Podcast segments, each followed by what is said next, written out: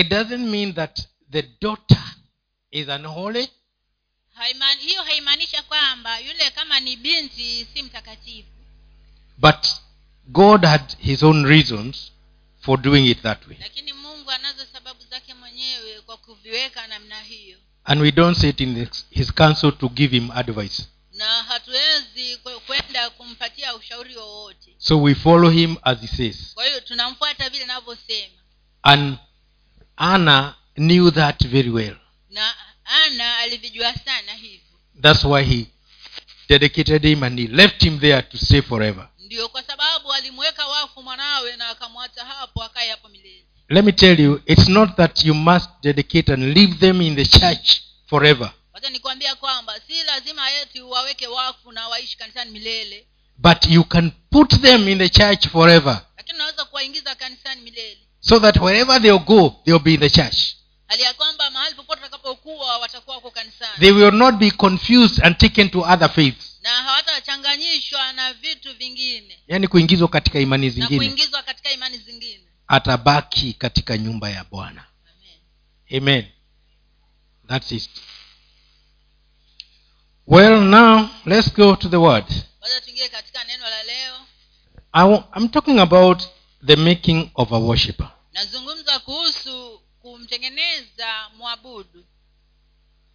For you to be a worshipper kwako wewe kuwa mwabudu there are some questions that you must answer to yourself. kuna maswali fulani ambayo inakubidi uyajibu mwenyewe. You just answer them within yourself the first question you must know uh, the first one is why you are worshiping? Swali la kwanza ni kwa nini unaabudu? Then when you are worshiping? Swali la pili unaabudu wakati gani? And then the other one is how? Swali la, how you worship? Swali la tatu unaabudu kwa namna gani the last one is who or what you worship. Na swali la mwisho ni unaabudu nani ama unaabudu kitu gani? Because there are some people who, are, who worship objects. Maana kuna watu wengine ambao ambao wanaabudu vitu fulani. The pateos worship cows. Wale wa wahindi wa, wale wa patel.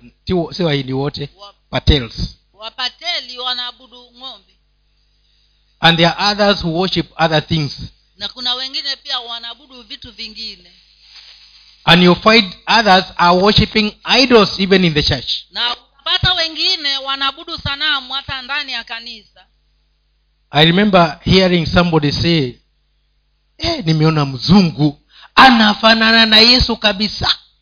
Nakumbuka kuna mtu nilisikia akisema eti nimeona mzungu ambaye anafanana na yesu kabisa kabisa. Because that picture of jesus christ to him that is the, the face of jesus. Maana ile ile picha ya yesu kwake yeye anaona huyo ndio yesu.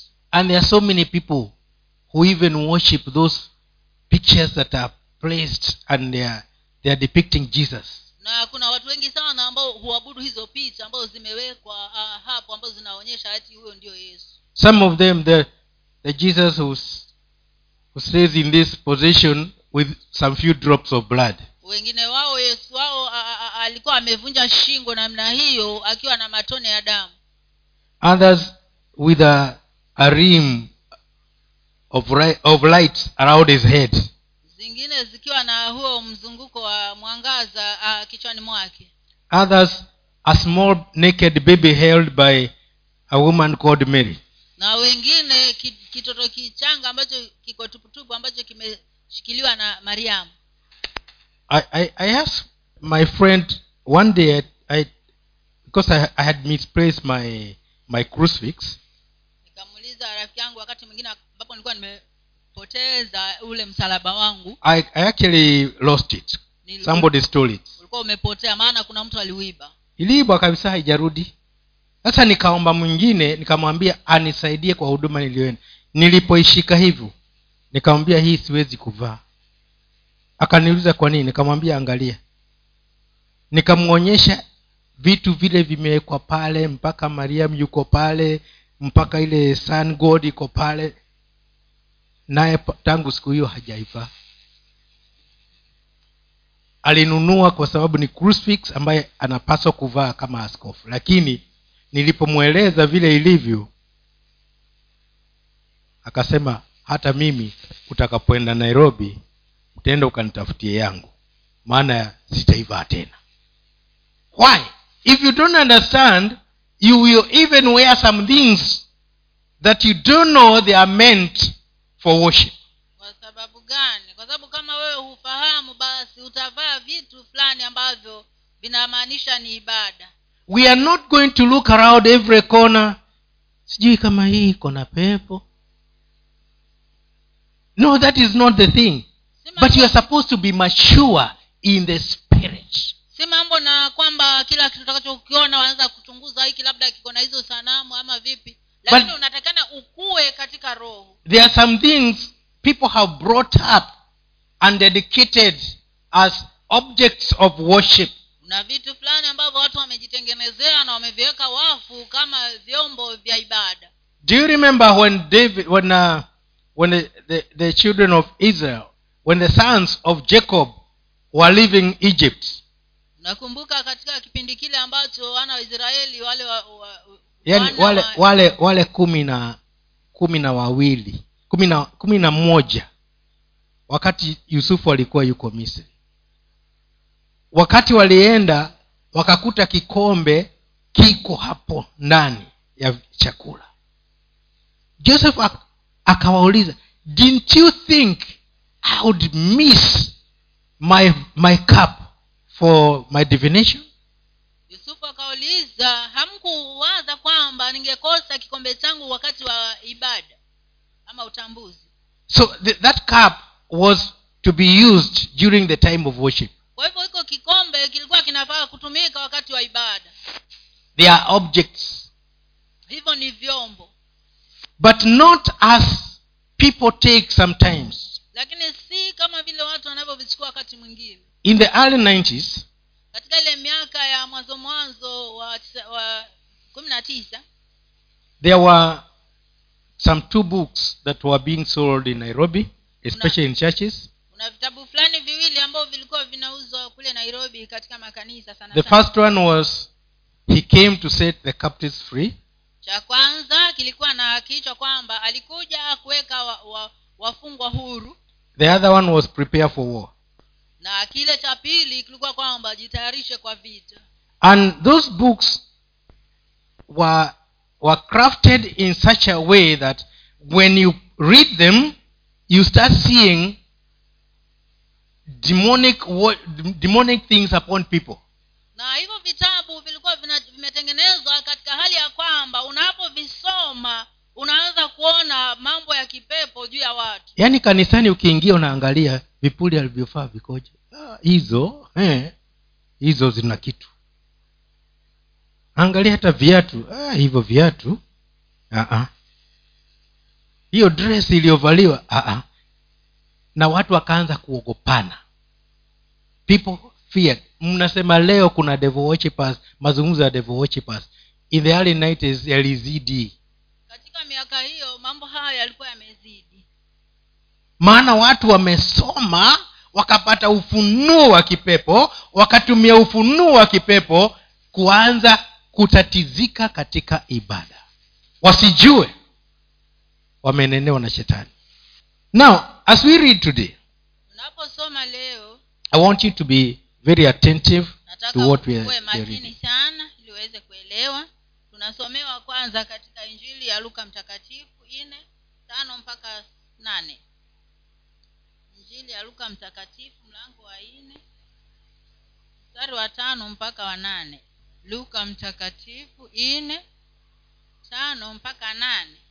This was the time when jesus was being tempted hiki ni kile kipindi ambacho yesu alikuwa anajaribiwa. I want you to remember that for him to be tempted he had been taken there by the holy spirit. Nataka ukumbuke ya kwamba kwa yeye kujaribiwa alikuwa amepelekwa pale na roho mtakatifu. He was not taken there by a demon. Hakupelekwa pale na pepo. But when he went there he was going to be tempted by the devil himself. Lakini pale alikuwa anaenda kujaribiwa na shetani mwenyewe so among the temptations was the issue of worship. Kwa hivyo katika- mojawapo ya hayo majaribu ilikuwa ni swala hili la ibada. And he was told if only you worship me i will give you all this that fills the world. Na ibilisi akamwambia kwamba ukiniabudu tu nitakupatia milki hizi zote ambazo zinajaza ulimwengu. He had been put on a high position whereby he could see the whole world. Alikuwa amewekwa katika mlima mrefu sana mahali ambapo angeona kila mahali ulimwenguni kote. Jesus was taken by the devil on a high mountain. Yesu alichukuliwa na shetani akapelekwa kule mlimani mrefu. Whether it was in the flesh or in the spirit or in the spirit i don't know. But the bible says he was taken there ama hiyo ni katika mwili ama ni katika roho sielewi sijui. Lakini biblia inasema ya kwamba alipelekwa katika mlima mrefu. Because the world is round kwa sababu ulimwengu huko duara. and he was able to see everything. Kwa hivyo akaweza kuona kila kitu. And he was told if only you can worship me i'll give you this. Na akaambiwa kama utaniabudu tu nitakupatia kila kitu. And he said no. It is written that it is only god who is supposed to be worshipped. Na yesu akamjibu akamwambia kwamba ni mungu peke yake ndiye anastahili kuabudiwa. But i may ask why should we worship him? Na, na i may ask why should we worship him? naweza kuuliza kwa nini umwabudu? Because the devil was saying if you worship me i'll give you. Maana shetani alisema kama utaniabudu nitakupatia hizo milki zote za ulimwengu. I may ask i may ask you today do you have all what you have because you worshipped him? Na anaweza kuuliza leo je uko na kila kitu ambacho uko nacho kwa sababu wamwabudu mungu? Kwa sababu ulimwabudu ndio alikupatia. Ni kwa sababu ulimwabudu ndio akakupatia watoto. Ni kwa sababu ulimwabudu ndio akakupatia mali. Ni kwa sababu ulimwabudu ndipo akakupa uhai. Is that the reason why he gave you? Je hiyo ndio sababu ambapo alikupatia hizo vitu so this answers that we don't worship so that we can get things. Kwa hivyo hii inajibu ya kwamba hatuabudu ili tuweze kupata chochote. And time your worship will be led by what you get you are misplaced. Na kila mara wakati ibada yako ina inaongozwa na kile utakachopata basi uko mahali makosa. We worship him because he is god. Yeye tunamwabudu kwa sababu yeye ni mungu whether he gives me or he takes away everything. Ama awe atanipatia ama atachukua kila kitu nilicho nacho. It is not material to me. What is material is he is god and it is him that i worship and him alone. Hivyo vitu havimaanishi chochote kwangu. Kile kinachomaanisha ni kwamba yeye ni mungu na ninamwabudu yeye peke yake. So the devil may put it in your mind that if you are a good worshipper you're going to get this and that and that and that. Kwa hivyo shetani anaweza kuweka katika nia yako hivi ya kwamba kama wewe ni mwabudu mzuri utapata hichi na kile he did it with jesus. Ndivyo alivyofanya na yesu. But jesus was wiser. Lakini yesu akawa mwerevu zaidi. And he told him not only can, can i not worship you i don't need anything to when i do my worship. Yesu akamwambia si si mambo na kukuabudu lakini na, si, sihitaji chochote wakati napofanya ibada zangu. I worship because he is god namwabudu kwa sababu yeye ni mungu. and it is only he that i do worship. Na ni yeye peke yake ndiye naye mwabudu some people worship themselves. Watu wengine hujiabudu wenyewe. Some people worship others. Na we, watu wengine pia huabudu wanadamu wenzao. And they may say if so and so is not there then i don't see the meaning. Wanafikia kiwango cha kusema kama mtu fulani hayupo basi sioni hata haja ya kwenda hapo. We had a child in our house. Tulikuwa na mtoto nyumbani kwetu. When he was born he was born miraculously because the mother had no blood. She had only three units of blood. Wakati alipozaliwa alikuwa hana damu. Mamake hakuwa na damu. Alikuwa na uniti tatu tu wangu akaniambia dadi yule mama aliyeokoka juzi amelazwa maternity na hana damu. I don't know how wangu runs about it because i know you didn't tell her. Na mimi sijui wangu alijuaje maanake najua mamake hakumwambia. Yeye akaniambia amelazwa hospitalini na hana damu. Mi sikudoubt kwa hivyo nikaondoka asubuhi nikapitia hapo maternity nikaketi hapo nje. Yeye yuko ndani hana nguvu ya kusukuma. Hata yule mkunga amemwasha kwa sababu amekufa. Kulingana na yeye yeye ni maiti. Hana damu hana nafasi ya kuekewa damu na ni azae sasa niiketi hapo. Yeye yuko ndani kitandani peke yake na mi niko hapo nje. Ile matanete ya zamani nasukuma nasukuma na maombi. Nasi akienda kuingia alikuta mtoto amezaliwa na yuko mzima. Yule mama akaniuliza jina nikakataa kumwambia. Akatafuta akalipata. Sasa mtoto akapewa wengine mnamjua. Aliitwa pastor richard muhoro irura hayo ndio alikuwa majina yake. Akaja wakati mwingine akanua sumu ile dawa ya kuosha ng'ombe kwetu.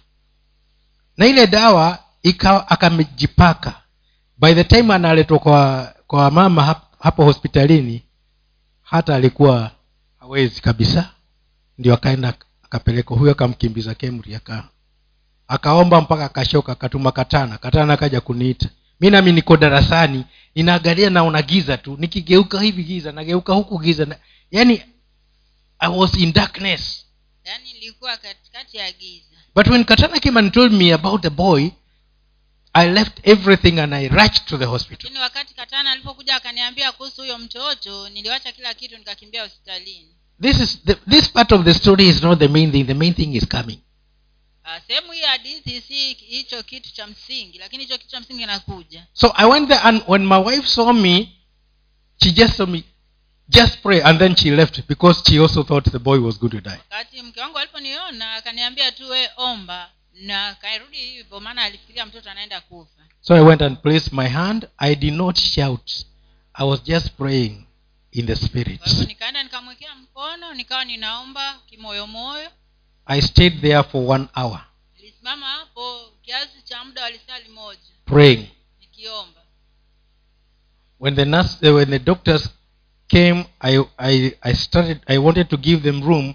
They said no keep on praying wakati ni madaktari walipokuja nikawa nataka kuondoka nipate nafasi wao wakasema hapana usiondoke endelea kuomba. Because they were putting water in his stomach and they were removing uh, concentrated chemical more than what we use when watching cows. Maana walikuwa wanamweka maji na wakawa wanaondoa ile sumu katika mwili wake. Yaani dawa iliyokuwa inatolewa kwa tumbo yake iko concentrated kuliko ile ile huwa tuna, tunaoshea ng'ombe kwa sababu yamekunua live sasa iko tumboni na ingine iko kifuani. But after one hour god told me it is enough. Lakini baada ya hilo lisali moja mungu akaniambia imetosha. So i went home. Kwa hivyo nikaenda nyumbani. By evening by around eight he was discharged from hospital. Kufikia mida kama saa mbili hivi ya usiku akawa ametolewa. Later i learned from the mother herself. Baadaye nikajua kutoka kwa mama mwenyewe she has said in her mind katika akili yake alikuwa amesema if this child dies i will i will not continue with salvation. Kama huyu mtoto atakufa basi sitaendelea na huo wokovu. Now let me take you back again. She, she conceived that child before she was born again. Je alijifungua huyo mtoto ali, alipata mimba kabla hajaokoka. Na within within three months of i don't think if it was three months i think it was about a month of salvation she gave birth. Ah, na katika ah, kama mida kama mwezi moja hivi akiwa ameokoka ndiye akajifungua huyo mtoto. And furthermore it is somebody they were competing the, the man with who, who called me to pray for her zaidi ya hayo ni kwamba kuna yule ambao walikuwa wanapokonyana mume ndiye aliyeniita nimwombee. Wawili walikuwa wameshukua mume wa mtu ndio wamefanya wao. Sasa huyu akawahi kushika mimba. Mwenzake akaniita jo msaidie huyu.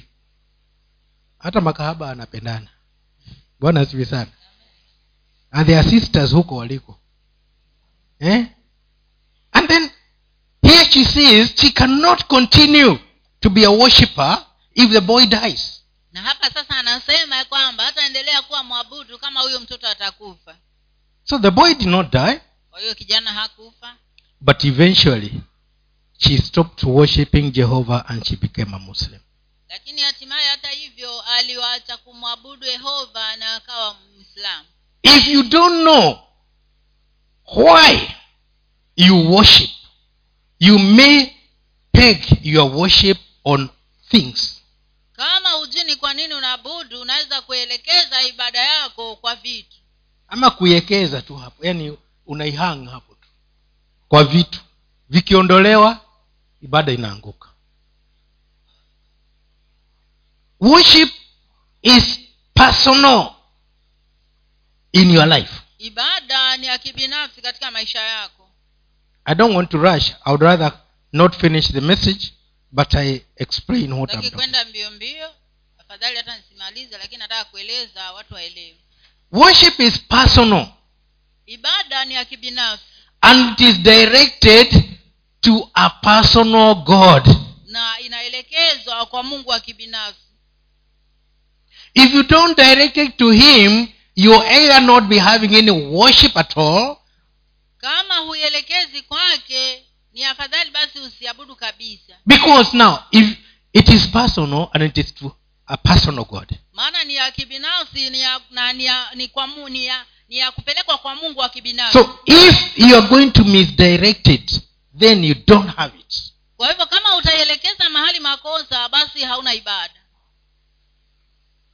If you are not worshiping god even now kama hamwabudu mungu hata sasa hivi don't call yourself a worshiper. Usije ukajiita mwabudu. Because this worship was meant from the beginning to be towards god alone. Maana hii ibada tangia mwanzo ilikuwa imekusudiwa ikuwa ni ya kumwelekea mungu peke yake. And the one who said this is jesus himself what we just read. Na yule aliyesema hivyo ni yesu mwenyewe. Mahali ambapo tumesoma that part luke chapter, uh, chapter 4 verse 8 he said it is only him who is to be worshipped. Katika sehemu hiyo ya maandiko luka uh, ine tano uh, mstari ule wa nane ni kwamba ni mungu peke yake ndiye anayestahili nne luka nne mstari wa nane. Ni yeye tu yeye ndiye mwenye ibada. Ibada ni ya mungu si ya mwingine. Hata wale wanaabudu shetani chetani shetani alijiweka kwenye kiti ambacho si chake ili aabudiwe lakini mwanzo kabisa ibada yote ilikuwa ni ya mungu. And any time you worship anything else you are misplaced. Na kila mara unapoabudu kitu kingine tayari huko mahali makosa. You are doing what god did not author. Unafanya kile ambacho mungu hakukiamrisha and you cannot get anywhere. You can get everything because you are you are doing whatever you're doing but you cannot get anywhere. Hutafika mahali popote japo utapata kila kitu ambacho unataka lakini hautafika mahali popote.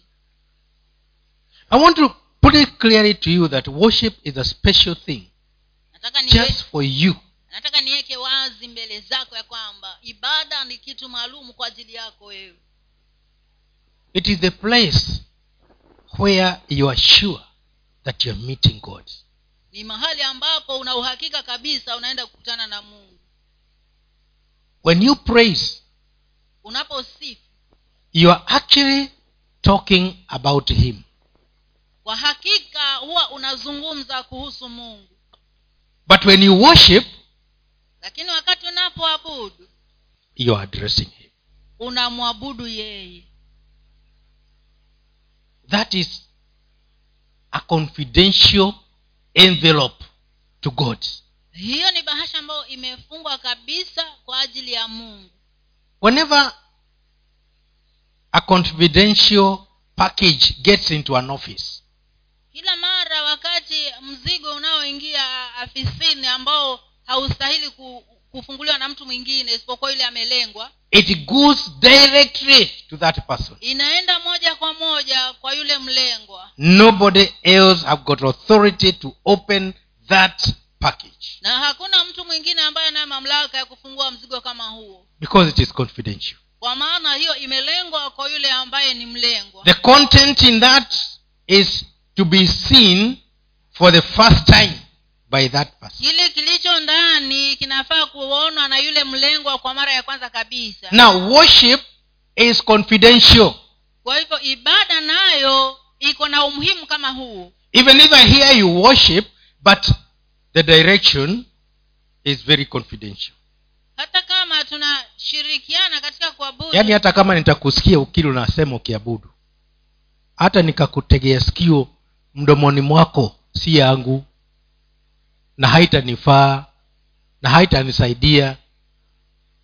Anaipokea na kufungua ile si ile ni huyo mwenye kuelekezwa. Na ndio tuliambiwa kwamba huko mbinguni hakukupatikana wa kufungua ile mihuri saba. Those seals nobody could open them except jesus hiyo mihuri saba hakuna aliyeweza kufungua isipokuwa yesu because it had reached there as a confidential package. Maana inafaa kufika kule ikiwa ni mzigo ambao umefungwa kabisa. And even today na hata leo. hear it from me I, I my wife is a witness. I don't read books these days. I'm not able to read books but i read the text from god siku hizi huwa siwezi kusoma vitabu my, lakini my eyes cannot cannot see books. macho yangu sasa hivi hawezi kuona maandishi ya i get burnt by the light of the books. Imeharibiwa na huo mwangaza wa vitabu. Huchomwa huchomwa. Nikiangalia white inachomeka. Kwa hivyo sasa na depend na mungu ananiambia nini. Kwa hivyo sasa hivi nategemea mungu ananiambia nini. And then i measure it with the word. Alafu ninapima na neno i don't download messages. Mimi huwa sitoi jumbe zangu katika simu. I wish you would understand that god would like to talk to you personally. Natamani ya kwamba ungeelewe kwamba mungu angependa kuongea na wewe kibinafsi. So that you can have fresh very fresh bread for his people. Ili ukaweze kuwa na mkate mpya kabisa kutoka kwake. I have many books and i wish i could read all of them. Niko na vitabu vingi sana natamani ningeweza kuvisoma vyote. But currently i'm unable to. Lakini sasa hivi siwezi kusoma. But that doesn't mean i don't read. Lakini hicho hakimaanisha kwamba sisomi.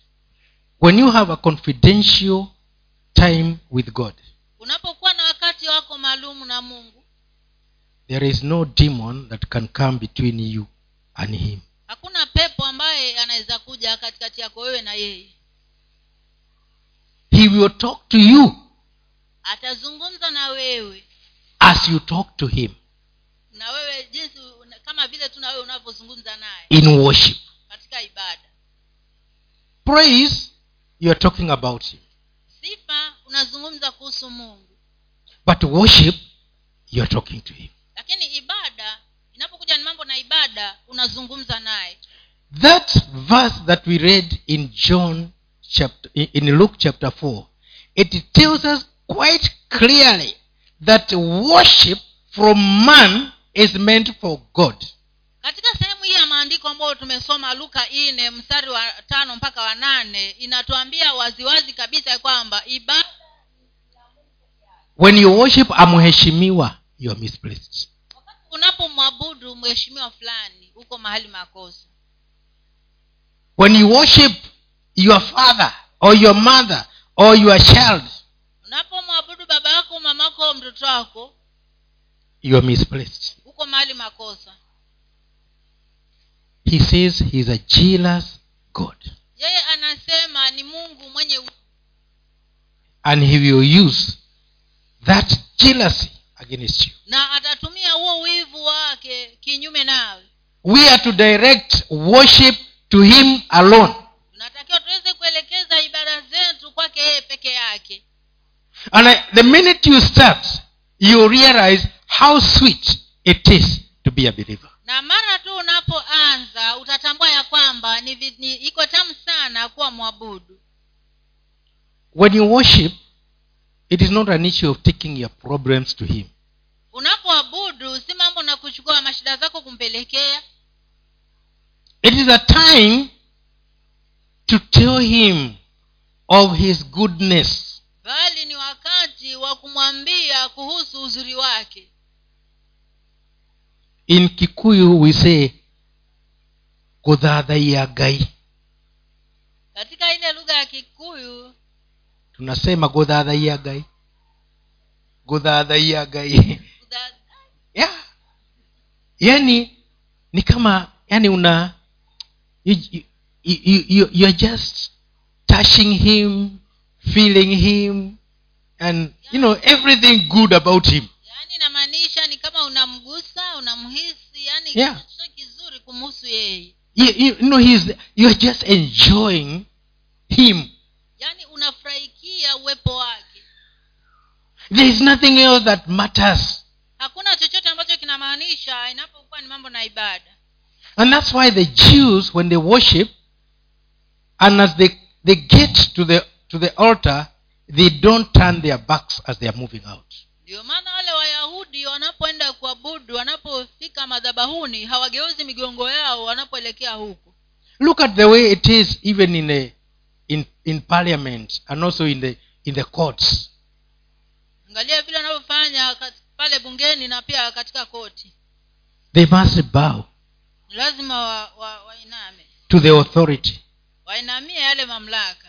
That that big fimbo in in parliament which they call the the the, the, the they call it the, the mace hiyo kile ki, ki, kitu kile cha pale kile kifimbo kile kinabebwa na sergeant at arms akiwa ameangalia mbele.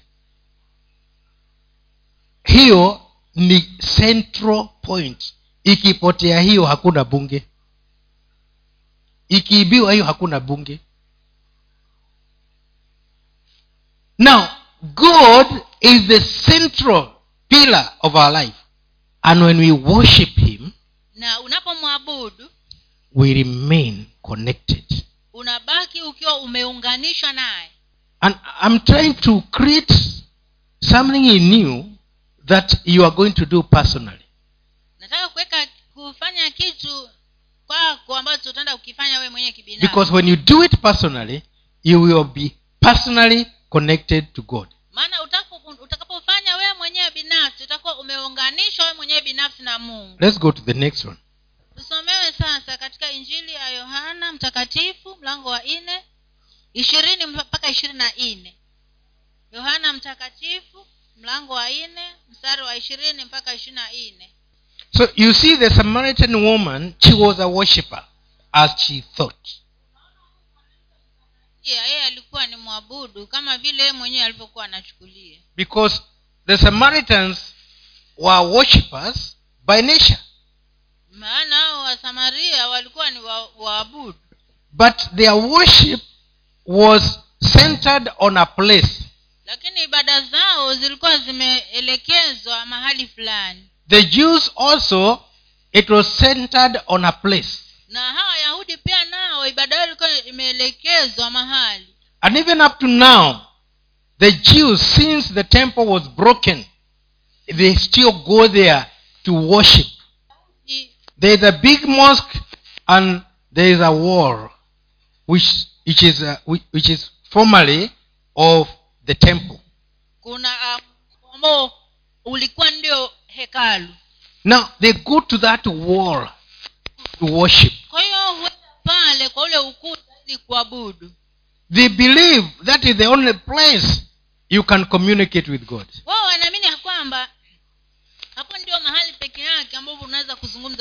There they bang it with their heads and they do all kinds of things.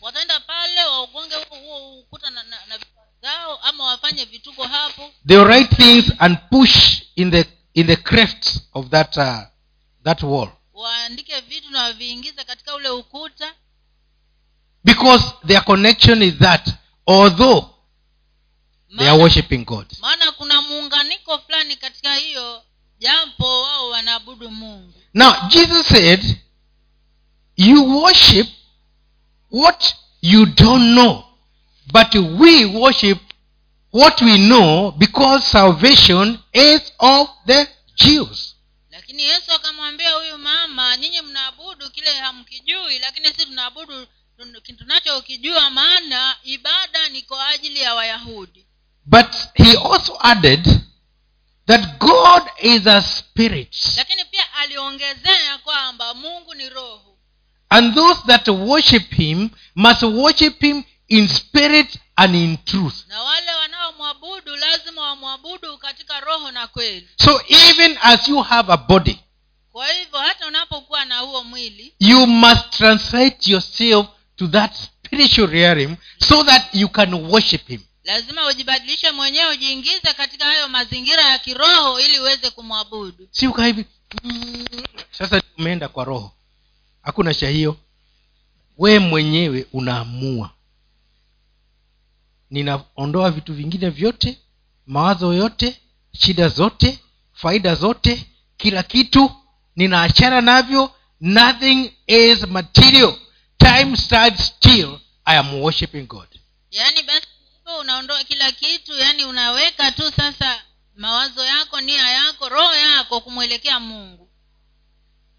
If i ask you and you be honest with me kama nitakuuliza na uwe mkweli when we come into the church unapokuja kanisani even as we, we approach the worship service hata unapokaribia ah, hiyo ibada ya kuabudu do you lock everything out of your mind and concentrate with worship? je ufungia kila kitu katika nia yako na uweze kuzingatia tu hiyo ibada? Because if you don't lock everything out to concentrate in worship then you're still not worshiping in spirit and in truth. Maana kama hutafungia kila kitu nje na uzingatie tu kumwabudu mungu basi utakuwa humwabudu katika roho na kweli. You are in that state where he says you are doing a lip service. Uko katika uh, ile hali ambayo anasema ya kwamba unamwabudu kwa mdomo tu peke yake. But when you are in the spirit and in truth lakini kama uko katika roho na kweli you are not seeking things from him. hauombi chochote kutoka kwake you are seeking him bali unamtafuta yeye. When you get him he is enough even if you're hungry. Unapompata yeye ametosha hata kama una njaa. And jesus said god is also looking for such people. Yesu akasema kwamba mungu naye anatafuta watu kama hao. I ask you another question. You don't have to answer me but you can answer it yourself. Na nakuuliza swali lingine si lazima unijibu lakini unaweza kujijibu mwenyewe. When he was looking for worshippers here wakati alipokuwa anatafuta uabudu wa kweli hapa during the time of worship katika kile kipindi cha ibada cha, cha ibada did he find you? Je alikupata wewe?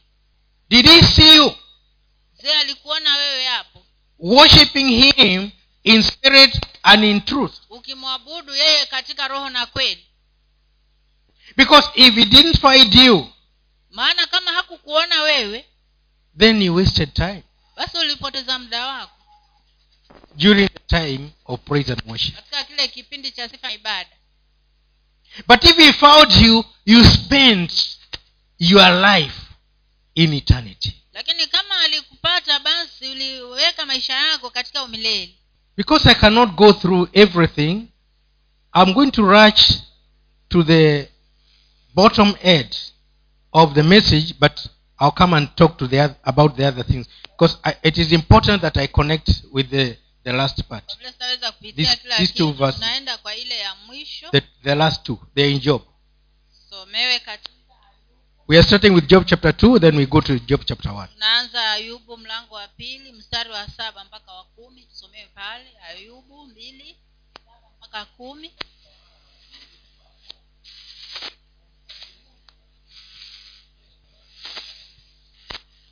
now we are seeing job after god had allowed the devil to punish him.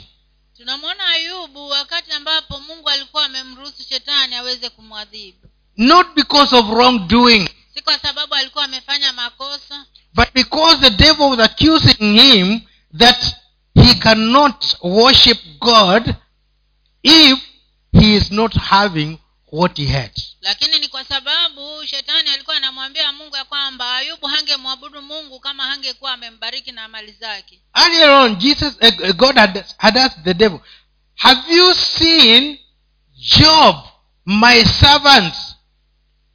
Hapo mwanzo hapo baadaye hapo awali mungu alimuuliza shetani je umemwona ayubu mtumishi wangu?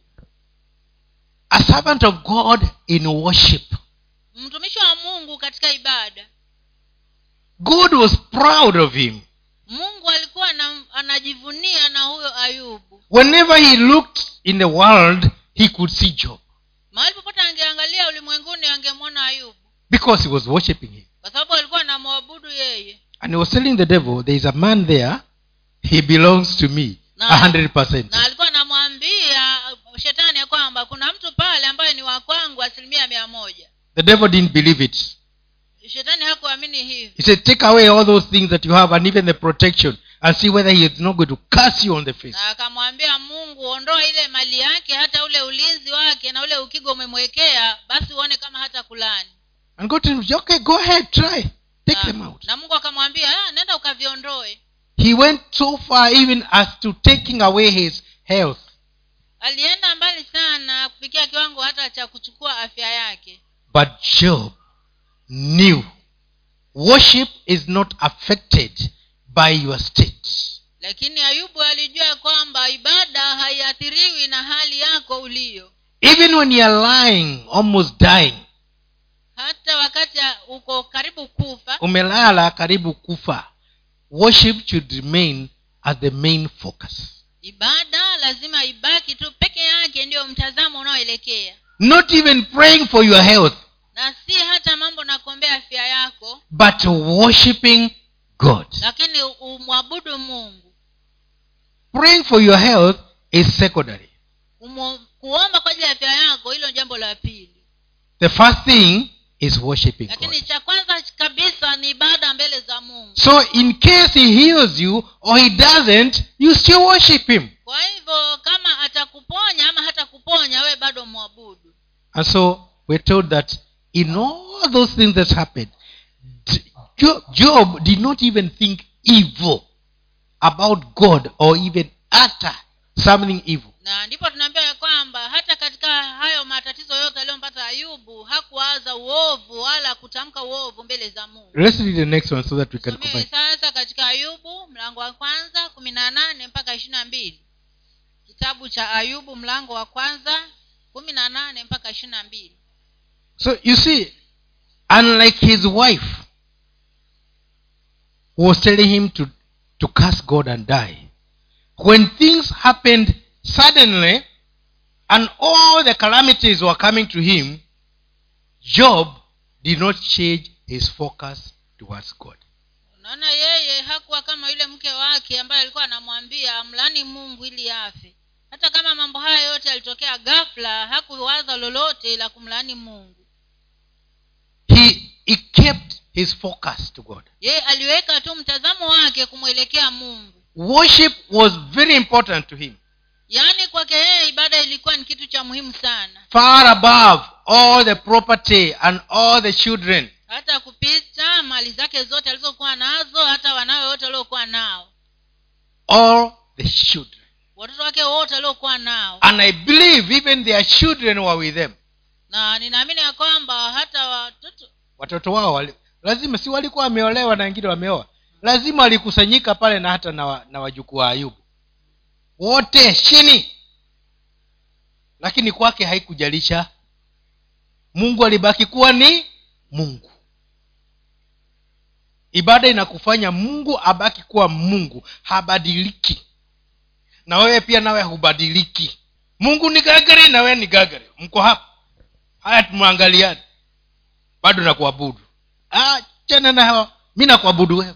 I, i want you to understand what i'm talking about today. Nataka uelewe hichi kitu ambacho nazungumza kuhusu leo. Because if you get it right your worship will be a worship wherever you are be it in the church or be it anywhere else. maana kama utaelewa vizuri ibada yako basi itakuwa ni ibada ya kweli. Uwe uko kanisani ama uwe uko mbali na kanisani.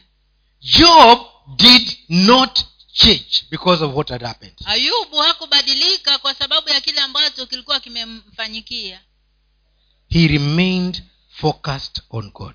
Yeye alibaki ameweka mtazamo wake kwa mungu. That's why jesus we worship what we know but you people worship what you don't know. Ndio maana yesu akamwambia yule mwanamke msamaria kwamba mnaabudu kile ambacho hamkijui lakini si tunaabudu tunacho tunachokijua. Sometimes we are all samaritans. Wakati mwingine huwa sote tumekuwa wasamaria. Worshiping what we don't know. Because if you knew that you are privileged to talk to god you would worship. Na tukiabudu kitu ambacho hatukijui maana kama kweli wewe uko yaani kama ungeloa ungejua ungejua hapo si pa kuondoa macho. Eh? ni kama kuambiwa uangalie mbele. Kuna kuna kuna lile kisa ya yule mtoto ambaye alikuwa kwenye reli anacheza. Alafu treni ikakaribia. Babake akamwambia akamwita akamwambia lala chini na usiamke mpaka nikuambie. Akatulia. Treni yote na si hii ya siku hizi ambayo inapita kama jet ni ile ngudungudungudungudungudu. Yote inapita mtoto amelala. Hapa unajua amelalia shuma treni inakanyanga shuma ambazo ziko connected na hizo amelalia na huo mgurumo wote na hili dude liko juu na ametulia pale. Mpaka ipite yote ndio aambie ainuke na akainuka. That is how worship is. Hivyo ndivyo ibada inastahili kuwa. You don't move out until he tells you it is over. Yaani huondoki hapo hadi akwambia kwamba umemaliza. Other people wonder how you are surviving but it is because you are a worshipper watu wengine wanashindwa unaweza, unaweza kuishi namna gani lakini kwa sababu wewe ni mwabudu. In a nutshell a worshiper can sometimes be spiritual or physical? Kwa ufupi ibada mara nyingine inaweza kuwa ya kiroho ama mwabudu kuna nyakati yeye ni mwanadamu wa kawaida twalasima pamoja lakini ikifika kuabudu hatuko pamoja. Wala na mungu. Bwana ziwe sana. Ikifika ni kuabudu ni wewe na mungu. Lakini nyakati zingine tunaweza kuwa na stori zetu tunapiga. Lakini of course si utoke huku uanze stori zingine ambazo ni za kipepo. Eh. ni ukitoka huko wee ni mtu tofauti. So worship changes me. Kwa hivyo ibada inanibadilisha mimi. It does not change things. Haibadilishi vitu. Worship changes me. Ibada inanibadilisha mimi. Because if it does not change me i cannot be in the presence of maana kama hainibadilishi basi siwezi kukaa mbele ya uwepo wa mungu.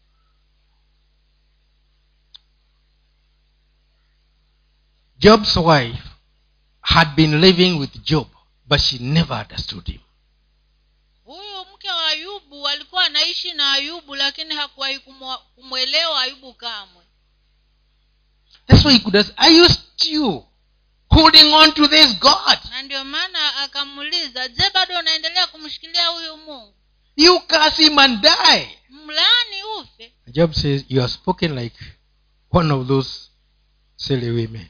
Na ayubu akamjibu akamwambia umezungumza kama mmoja wale wanawake wapumbavu. He did not say she is silly hakusema kwamba yeye ni mpumbavu. but he did not expect her to move to that side lakini hakumtarajia aweze kuzungumza maneno kama yale. When somebody tells you don't be stupid wakati mtu anapokwambia usiwe mpumbavu because this is what he told her. maana hivi ndivyo alivyomwambia. It meant i know you to be a wise woman inamaanisha kwamba mimi nakujua wewe ni mwanamke mwenye hekima. Why are you being misplaced? Na ni kama kana kwamba alikuwa namuuliza mbona unakuwa mahali makosa? Why are you coming out of your position? Mbona unaondokea nafasi yako? If he had told, told her don't be wise. Kama ange angemwambia sijifanye usijifanye mwerevu. That means wewe ni mjinga lakini wajifanya mwerevu. I said you are like those stupid women. Aliye alisema wewe unazungumza kama mmoja wale wanawake wapumbao i don't expect you to be there. Wa- wa- wakati ambapo sikutarajii uwe mahali hapo i expect you to realize who god is. Na kutarajia uwe unatambua mungu ni nani.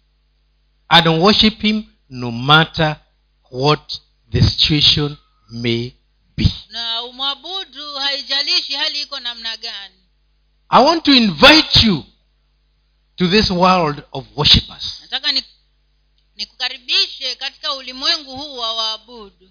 I'm not asking that we have a song and worship sijasema sijauliza hati tuwe na wimbo wa kuabudu. because i think the priest team would have a hard time if every morning we have to send them to every house to go and lead worship.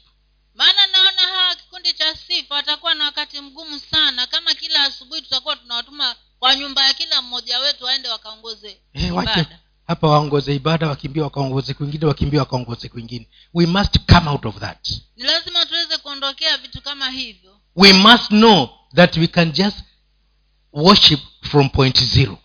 Tula, tunatakiwa tujue kwamba tunaweza ku, ku, tu, kujua kwamba tunatakiwa kuanzia kwa budu kuanzia mwanzo kabisa. Yaani ukifungua macho ni ibada because that is the first thing you talk to god. Maana hicho ndio kitu cha kwanza unachozungumza na mungu. You can tell him your problems later shida zako unaweza kumwambia baadaye. but worship comes first. Lakini ibada ndicho kitu cha kwanza kabisa. I welcome you to worshiping god. Na kukaribisha kumwabudu mungu.